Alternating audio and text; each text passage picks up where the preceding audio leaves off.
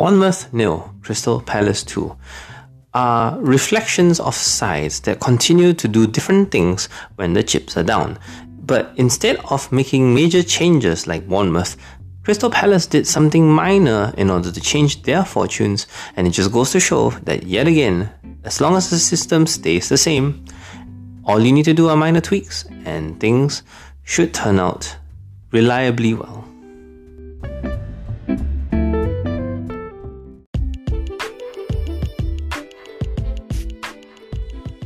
Bournemouth, who had their hand forced, really, with the injuries to Marcus Tavernier, and in this particular case, Philip Billing, playing on the right side or sometimes the left, also had to be withdrawn due to injury. The result? Two brand new wingers playing for Bournemouth for the first time that essentially changed the entire dynamics of their attack.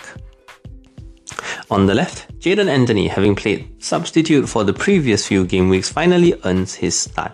And at the same time, on the right side, Philip Billings' injury meant that Siriki Dembele, used as a substitute during their promotion campaign, finally has to come to the fore. Prior to the World Cup, Bournemouth were largely reliant on their central midfielders that just happened to be played on the flanks. This time round, without quality in central midfield itself, the relatively reserved Cook and Lerma basically just operated as a flat two, prioritizing serving the wingers as Anthony had to work together with Zemura on the left flank in order to create overloads, while on the right side, a relatively narrow Dembele actually had to use Adam Smith's deep crossing in order to facilitate more attacks down the left side. Palace came with a plan, however, and the two central midfielders were basically blocked off, which meant that a lot of Bournemouth's passages of play occurred down the flanks, and it is there where really we see magic happen. Now, I'm not going to push any names here, but at the very least, we have to be aware of Bournemouth's new attacking threats moving forward. On the left side, Unfortunately, Anthony does not create a lot on his own just yet. But on the right side, things get really interesting because Dembele and Smith don't attack themselves, but rather they play in a very familiar name, Dominic Solanke. Solanke now dropped deeper as a number 10 since he did not have the service of his usual wingers. And Solanke's job was basically to also make sure that the link between left wing and right wing was secure. For FPL purposes, it just means that you're looking at teams that are weak on the wings if Bournemouth were to prosper. At the same time, more interestingly and more importantly, we if we were to target Bournemouth defense, Man United defenses coming up, we are targeting Bournemouth's newfound weakness that had not surfaced, surfaced for a while. Set pieces. They considered yet they considered two corners actually to Crystal Palace here, and even though they did not concede any corners against Chelsea last time out, they did show weaknesses against Leeds, conceding to Cooper, West Ham as well, conceding to Zouma, and so on. In fact, they actually conceded two corners against Spurs, and that resulted in goals. So, really, for Man United, who have been in relatively good goal scoring form themselves from corners, you're looking at Marcus Rashford, the prophet, if not one of the central defenders, not Luke Shaw, but you know, one of the other central defenders will also be a worthy differential moving forward.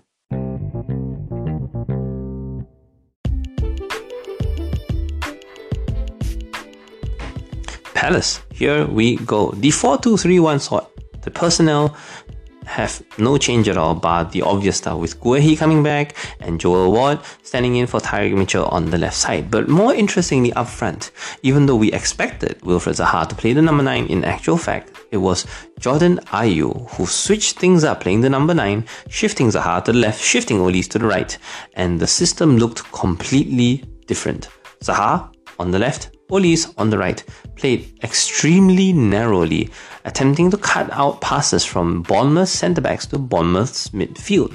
So it wasn't just about redirecting the ball to the flanks. It was also about winning the ball on the flanks because it allowed for an extremely narrow space for the likes of Ward and their central midfielders, particularly Schlupp, to really actively control the game by squeezing the size of the pitch in those areas.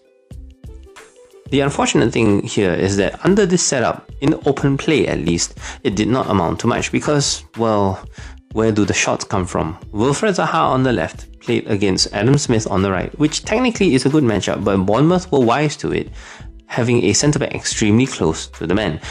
And instead, Jordan Ayew had to be occupied by another centre back, and Olise cutting inside was manned pretty well by Zemura, which explained Zemura's lack of output. So, it was momentum where Palace continued to receive corner after corner, free kick after free kick. And so in this particular match, majority of chances basically came via dead balls. Having said that, Patrick Vieira did not remain rigid in his structure, eventually bringing on the likes of Edouard and Mateta, resulting in a lot of counter attacks actually initiated by Palace as Bournemouth attempted to retake some form of control on the game. The convenient thing here, at least for FPL purposes, is that Palace's schedule coming up reads Spurs, Chelsea, Newcastle, Man United, Brighton. So we're not looking at investing in Crystal Palace assets until mid February at least, where they begin their run with Brighton, followed by a whole bunch of other mid table teams that they can potentially win. Having said that, targeting Palace defense, at least in terms of attacking them, especially away from home, is something that is a relatively sound strategy. So, with their fixtures away from home, we are looking at trying to purchase players from Chelsea, if not Man United, who will do the damage. In this particular case, majority of Bournemouth's good play came down the right side, and it will be no surprise if Man United's Jadon Sancho perhaps recovers from injury to play on the right side itself.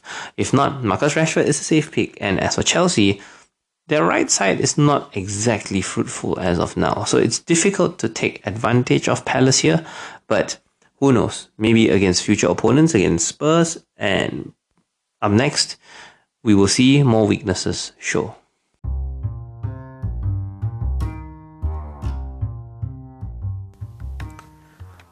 Palace's three points here were absolutely needed, especially as a confidence booster, because they've seen now that after Spurs lost 2 0 to Palace. Them arriving at Selhurst Park up next makes them wounded animals for Palace to capitalise on. There is no doubt that Bournemouth will also need to retool or at least get used to the fact that they have to play a lot of their production on the flanks. So it just remains to be seen how they fare. And at this stage, perhaps the question is not about Solanke anymore. But for FPL purposes, we really just need to target both defenses and hope for the best.